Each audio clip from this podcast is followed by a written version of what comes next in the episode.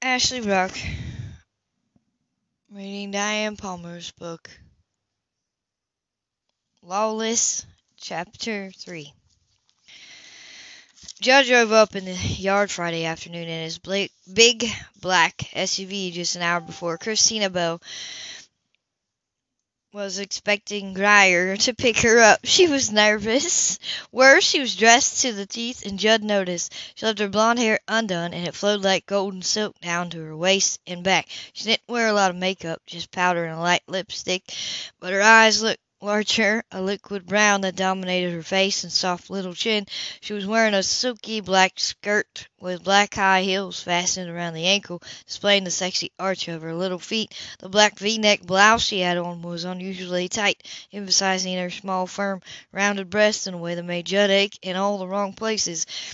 Her wide fringed black Spanish mantilla completed the outfit. It wasn't expensive and it wasn't and it was old. But it was sexy. He wasn't used to seeing Christina Bell dressed like that. Suddenly he wondered why she was and why she wouldn't look him in the eye. He knew from long experience that she was hiding something. He dropped a big booted foot on the bottom step of the porch and his narrow eyes fixed on her face. All right, spill it, he said her. Why are you dressed like that, and why did you come running out the minute you heard me drive up?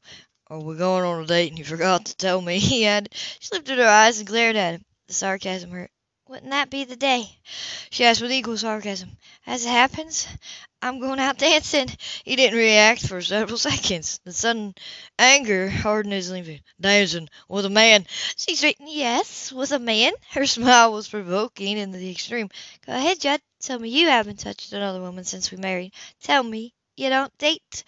The expression on his face was impossible to read. He moved up the steps down over. Who is he? Some boy from school. She realized with a start that what had seemed harmless and fun was becoming shameful and embarrassing. in Her face Not a boy from school. She Not a boy from school, he guessed, his eyes narrowing. Are we're gonna play twenty questions? Tell me.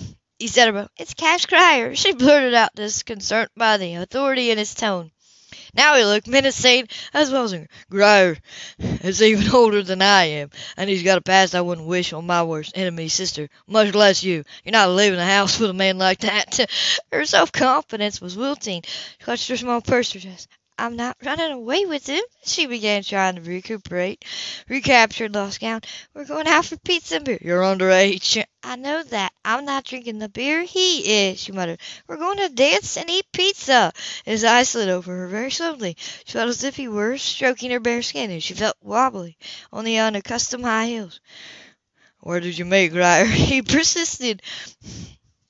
She threw up her hands and walked back into the house, leaving him to follow. Obviously, he wasn't going to stop until he knew everything. She wondered what he meant about Cash's, Cash's past. Cash himself had hinted at something unpleasant. She tossed the purse and mantilla onto the big easy chair and perched herself on his white arm, crossing her legs at the ankles.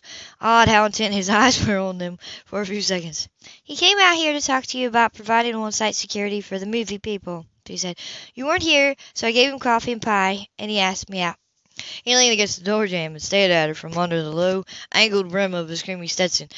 He looked elegant, elegant like that, and so sexy that she arched just, she ached just looking at him. He had powerful long legs and nice fitting jeans that did nothing to disguise the muscles in them.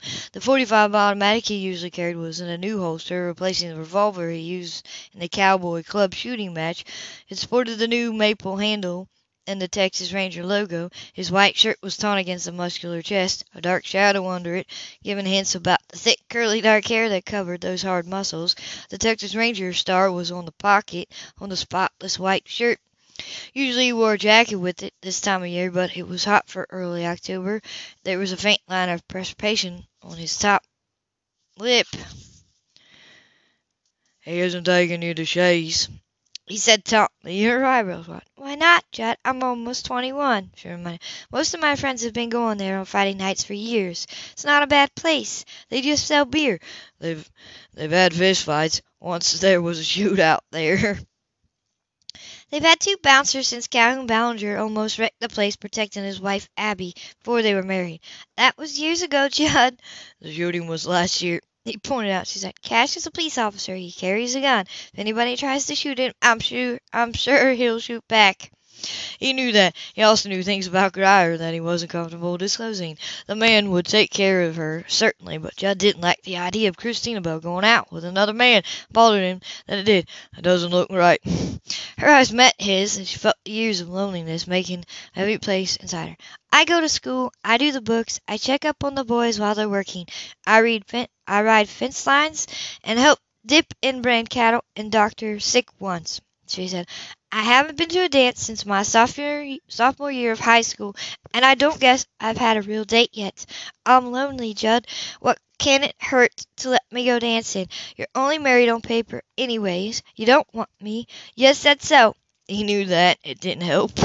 she got up from the sofa and went to him, even in high heels. He towered over her. She looked up into his turbulent dark eyes. I'm only going out for one evening, she pointed out. Don't make me feel like I'm committing adultery. You know me better than that. he drew in a long breath. Involuntarily, his lean hand went to her loosened hair, and he gathered a thick strand of it in his fingers, testing its silky softness. I've never seen you dressed like this. I can't go out with a man like Grier wearing jeans and a sweatshirt, she said with a gamely smile. What do you mean, a man like Grier? She lifted one shoulder, uneasy at the contact of his fingers that was making her whole body tingle, and trying to hide it. She she could even feel the heat of his body this close, and smell the spicy Oriental aftershave he liked him. He's a very mature, sophisticated sort of person. I didn't want to embarrass him by showing up in my working gear. Even I've never taken you anywhere, he recalled. She blinked disconcerted. You saved my life, she pointed out. Saved the ranch, kept us all going, looked out for me and Mama while she was still alive. You're still shouldering the bulk of the responsibility for running things around here. You didn't need to start taking on responsibility for my entertainment as well. For heaven's sake! Eh, he frowned at the way she put it, as if everything he did for her was a chore, an obligation. She almost glowered when she smiled. She'd a pert, sexy little figure, even if she didn't know it. she had such warmth inside her that he always felt good when he was with her. Was Grier, with his cold, dark past, reacting similarly to the brightness to Christina Bell? Was he looking for a place to warm his cold heart? She agreed to go out with the man. Was she attracted to him? He of all men knew how very innocent she was. She considered her paper wedding vows binding. He doubted if she'd really if she'd ever really kissed anyone, or been kissed, unless unless you could call the cold peck on the cheek he gave her in the probate jobs judge's office a kiss. Thought about Grier, a ladies' man, and if there ever was one, kissing her passionately. No, he said involuntarily. Hell no. She cute? Puzzled by the look on his face, he moved one of those lightning fast motions that could even intimidate their cowboys. His lean hands framed her rounded face, tucked it up so that her dark eyes were meeting his at a proximity they never. Now, Grier, he said huskily. His eyes fell into her parted lips. Not the first time. While she was trying to get enough breath to ask him what he was talking about, he bent his head.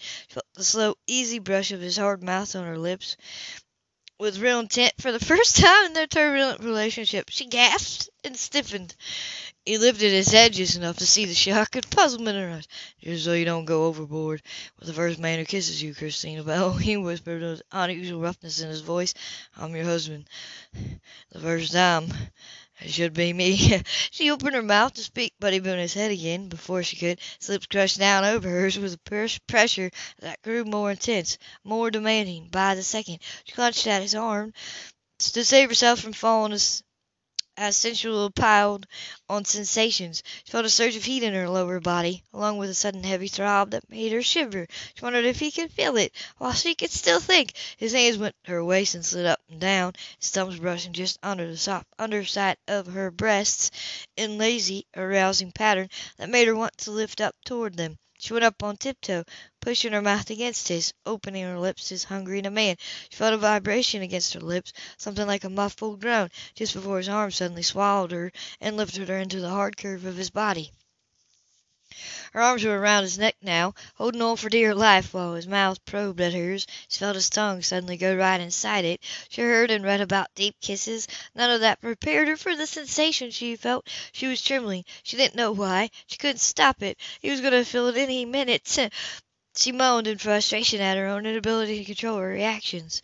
Inexplicably the moan made him stiffen. One lean hand went to her hips and gathered him fiercely to the thrust of his body. There was something alien about the feel of him, something vaguely threatening. He pushed her closer and she gasped, for she realized what was happening. He realized it at the same time and jerked away from her. He didn't let go at once. His eyes were blacker than usual as they pierced her own. Her mouth was swollen, her eyes were shocked, stunned, dazed, delighted. She was shivering just slightly. Her breath came in husky little jerks. He looked down the bodice of her blouse and saw the hard little points. His eyes met hers again. His hands were almost bruising on her upper arm as he held it. "That's how easy it is," he said tersely. "How easy?" she parroted breathlessly. "For an experienced man to knock you off balance and make you give in to him," he continued. "Grier knows even more than I do. Don't let him get too close.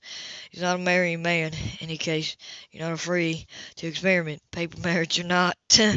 She wasn't getting any of it. She just looked at him, completely disoriented. She never dreamed that he'd kiss her like that. He'd sworn in the past that he was never going to touch her. She felt hot and shaky all over. She wanted to lie down with him. She wanted to touch his skin.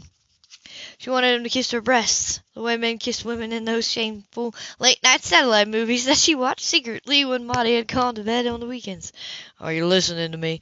he asked impatiently. Her head fell back against his shoulder. She pressed one cold hand to his chest and moved it back and forth voluntarily. "I'm listening. This dress is really hot. Could you help me take it off?" she whispered wickedly. Down. "Oh, stop that!" he said. "I'm trying to talk to you." Her eyes were half closed, her body completely yielding. She felt as if she melted into him, became part of him. She wondered what it would feel like to lie under him on the bed. She reddened at the images that had flashed unexpectedly into her mind. Judd in bed with her, stark naked and hungry for her. Heavens! She'd have died for it. Her hunger for him was in her face. It amazed him that she was so immediately receptive to him. So hungry. He hadn't meant to touch her in the first place. It was Grier. It was Grier. Damn him! He was uneasy about having her go out with Grier. He didn't trust the man. Disturbed him that this sudden relationship of hers had happened under his nose and without his knowledge. In his wildest dreams he never expected Grier could be drawn to a woman Christina Bell's age. He didn't trust Grier's motives, and he didn't want Christina Bell seduced. He was going to have to talk to Grier. He watched her while his mind worked. She was still shivering faintly. He knew how she felt. He felt the same way. His body ached. He never expected such an explosive passion to flare up between them. He should never have touched her. He'd been stupid to let jealousy provoke him into it. He hoped she didn't know enough to see how susceptible he was to her. Moved back a step, just in case. She took a step forward. "I can rush right to town and buy a red negligee," she said breathless. "I'll borrow one. Steal one. There's a bed only ten feet away." "I told you that we were never going to have any sort of physical relationship," he said with icy eyes dripping from every symbol. "You started it," she reminded him coolly. "I didn't.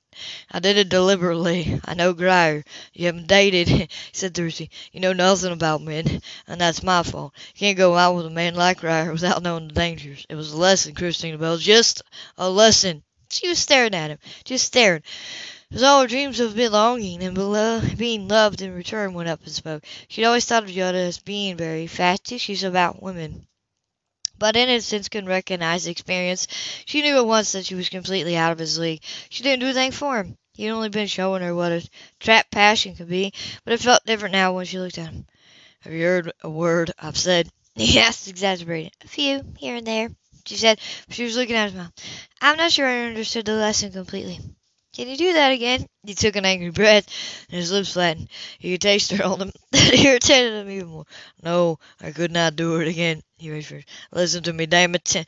We are getting an annulment in November, period. I don't want marriage and a family. I love my job and my freedom, and I'm not giving up either one. Is that clear? Breaking out of her trance, she moved away from him. Yes, it was painfully clear, but she smiled deliberately.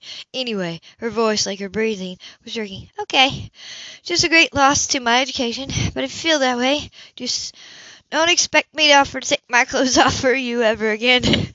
I'll fix some coffee if you'd like some, she had Cash isn't due for thirty minutes. Fine. She went to the kitchen and made coffee. It calmed her. By the time she put a cup and saucer on the table along with the condiments, her hands had stopped shaking. Do you want in the study, she called. No, I'll drink it in here. He moved into the room and sat down at the small kitchen table. He removed his hat and rolled up his sleeves. His hair was still mussed from her restless restless, hungry fingers and his mouth like hers, had a slight swell from the urgency of the kisses they shared. Grier was going to notice that, he mused. Perhaps it would make him hesitate. Wondered why he felt so arrogant when he looked at her now. Felt almost like possession. Clamped down hard on those thoughts. He didn't want to be married. He wasn't ready for family life. Infrequent liaisons were enough for him. Love was dangerous, and he wanted no part of it. He'd seen it destroy his father, and he knew that woman had no no staying power. His mother left had left his father. Judd's one serious love interest had walked out on him ten years ago when he refused to give up his hazardous job for her. It was just as well to avoid tangles. Christina Bell was very young. You're very solemn, she pointed out. I don't want you to get the wrong idea about what just happened. He said, pinning her with his eyes. I'm not them. She told him he, she avoided looking directly at him. She was too shaken out of emotion. You said it was a lesson. I haven't planned to jump into the back seat with Grier and have my way with him, you know. He cleared. He drives a pickup. There's no back seat. She let him. You know what I mean. and it's not you jumping on him that worries me. She lifted both eyebrows. Why not? Do you think I wouldn't know how? I do know what goes on between men and women, even if I'm not the voice of experience. I know. He murmured. Excuse me. He cleared his throat again. I'll pay the satellite bill. She was very still. That had never occurred to her before. He cocked his head. The titles are self-explanatory. Passionate partners, lost in the sand, the curious virgin. Shall I go on? She groaned and put her face in her hands. Just remember that what you're watching is staged in pure fantasy. He pointed. It's not like that in real life. She moved two of her fingers, looked at him, threw them curiously, leaned back, feeling his experience keenly as he bent met that gaze. Two kisses and a pat, and they go at it, go at it endlessly with accommodating groans and tormented expressions and positions that even the Kama Sutra hasn't listed. He explained. She was still watching, listening, waiting. He led her alongside. Christina Bell, a woman doesn't accept a man's body that quickly or that easily without a lot of forced play, and most men can't last long enough to go through the whole catalogue of outrageous positions. One usually suffices. She was very red, fiery red, but paying complete attention while trying not to look as if she was, and he was aching to show her, rather than tell her, how satisfying a physical coming together could be. All at once he felt things he didn't want to, for the woman on earth who was off limits to him, even if she was only, even if she was the only wife he'd ever had. He finished his glared at. I don't mind if you go out with Grier as long as you're discreet he said, hating the words even as he spoke them with deliberate carelessness. His black eyes pinned Boy, you don't cross the line with him. She knew exactly what he meant. She was insulted. As if I would, Judd. Until it's annulled and still married, he continued. A few people around town know about it. I understand why you're so worried about gossip. She began in a bitter tongue, because it was a subject he hated. His chin lifted and his eyes narrowed. My father was a minister, he said. Can you imagine how it was for him? And for me, to have all the Jacobsville talking about my mother and her blatant affair with the vice principal of the local manufacturing company. They didn't even try to hide it. She moved in with him and lived with him openly while she was still married to my father. Everybody knew. His whole congregational knew, and he had to preach every Sunday. When her lover dropped her for someone younger, after he had his fill of the affair, she begged to come home again, pretended that it never happened. My father even tried to let her. let her. He averted his eyes on the table, cold with the memory of how those days had been for him. He loved his mother, but his father, despite his fate, had been unable to forget what she'd done. In his world, as in Judd's, vows were sacred. In the end, it was the gossip that made it impossible for him to forget. It didn't stop even after she'd left her lover. Some of his congregation refused to speak to her. It affected him, even though he tried not to let it. In the end, he asked her to leave. She went, without an argument. You were only twelve when that happened, weren't you? She asked gently, trying to get him to talk about it. He never had. You know, I loved her. He did too, but he couldn't get over what she did. It was too public for either of them to get past it in a small town. Her hand itched to slide across the table to his, but she knew he'd slide it off. Sling it off. He was unapproachable when he talked about this. Did she write to you? He told her that she could, but she moved to Kansas where she had a cousin and apparently never looked back. He toyed with the handle of his coffee cup. We heard that she married again and had a child before she died. All we had was a card announcing the funeral and a dog-eared photograph of Dad and me that she kept in her wallet. His voice became tight, and he sat up straight. Was the child a boy or a girl? she asked. He stared into space with blank eyes. A girl. She died of spinal meningitis when she was six, and my mother died in a car crash a few months later.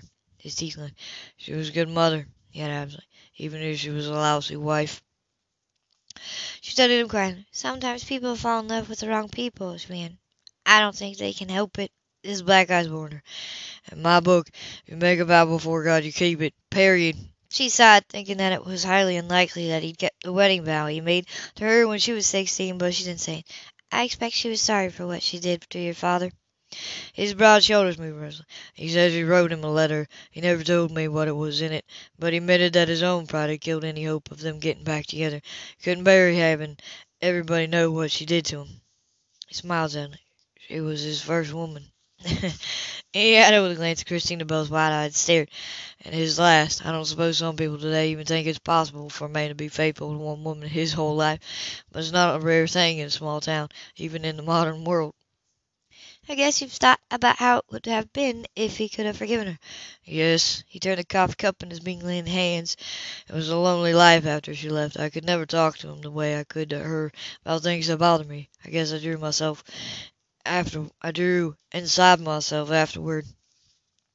Never talked to her this way before, as if it were an adult unequal. She studied his hard face and ached to have his mouth on hers again. She knew she'd never be able to forget how it felt. She pushed back from the demon godfish.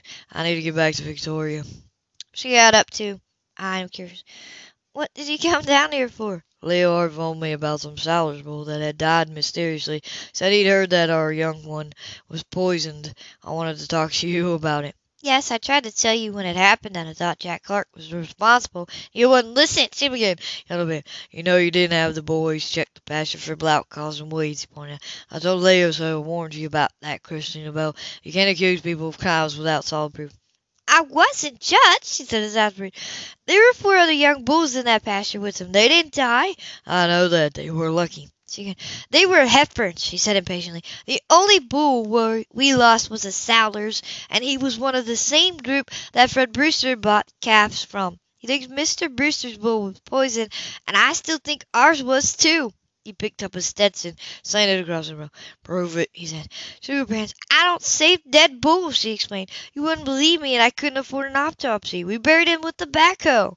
Dig him up, she gave him a speaking. Even if I did, where am I going to get the money to have an autopsy done? Good boy, he said. I'm skint. I used the last of my savings to repair the used tractor we had to have for haying. I know, she said feeling it. Listen, as soon as I graduate next year, I'll get a job in town at one of the businesses. Computer programming pays good wages. Then who will do the books, he asked. I don't mind writing checks to pay bills, but I'm not borrowing myself in ten columns of figures and justifying bank statements. That's your department. I'll justify the statements and do the printouts at night or on the weekends.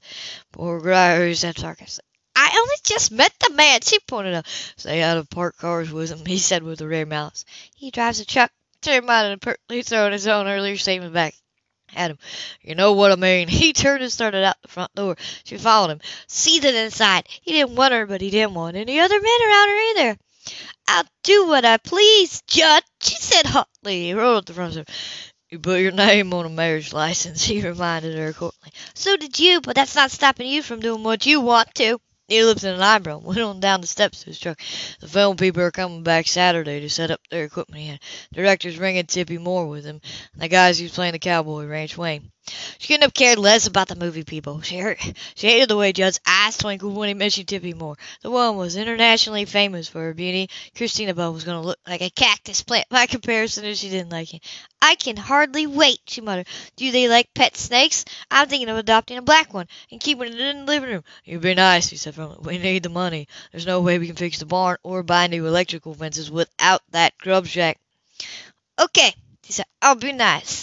That will be a change, he remarked to And that's just sour grapes because I didn't dress up and look sexy for you, she said, striking a pose. You can go home and dream about me in that red legging lake because that's the only way you'll ever see it, she added. He made a rough sound and stirred something like laughter and kept walking. She stared after him with flashing dark eyes, wishing that Cash would drive up before he left so that she could flaunt her date in front of him. Daydreams so rarely come true, she thought wistfully as Judd climbed in behind the wheel, started the SUV, and drove off with a perfunctory wave of his hand. It was a full ten minutes later that Cash driver Grier drove up in his big black pickup truck. It was huge. New vehicle with a spotless clean bed. Well, I can see that you don't haul cattle, she remarked as she went out to meet him at the bottom of the steps. Maybe I just keep an immaculate truck. He chuckled. He looked really good. He was wearing a black turtleneck sweater with a casual jacket and dress slacks. His shoes were polished to a perfect shine. His dark hair was in a neat ponytail. He was easy on the eyes. You look nice, even out of uniform, she pointed out. He was doing some looking of his own, with eyes at least as experienced as Judd's. She thought about the way Judd had kissed her, and she flushed.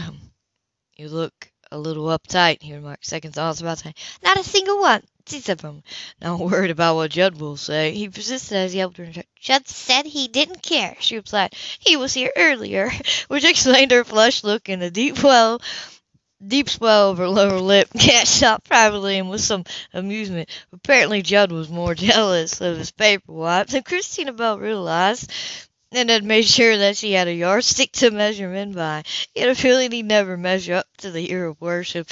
She felt for her husband, but she made him feel good inside, young inside, and he wasn't going to fall the first fence because of a little competition. She fastened her seatbelt while he got in and fastened his own. His eyes smiling as he approached, proved the action. I have to tell most people to put their belts on, he pointed out. Not me, she said. Judd taught me early that I would not ride with him if I didn't wear it. You've known him for a long time. Most of my life, she agreed. She said, He's taken care of me for five years. It isn't that he's possessive, she said defensively. He just wants me to make sure that I'm safe. He gave her a regular You're as safe as you want to be. He said. She chuckled. Now that's encouragement, if I ever heard it. End of chapter three.